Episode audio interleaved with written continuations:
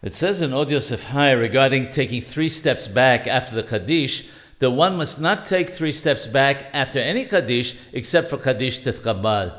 The reason for taking three steps back after Kaddish Tithkabal is that the Hazan did not take three steps back after the repetition of the Amidah and takes them at the end of Kaddish Tithkabal. These three steps back are considered to be the three steps that needed to be taken after the repetition of the Amida. As such, one does not take three steps back after any other Kaddish. This is the custom of Sephardim.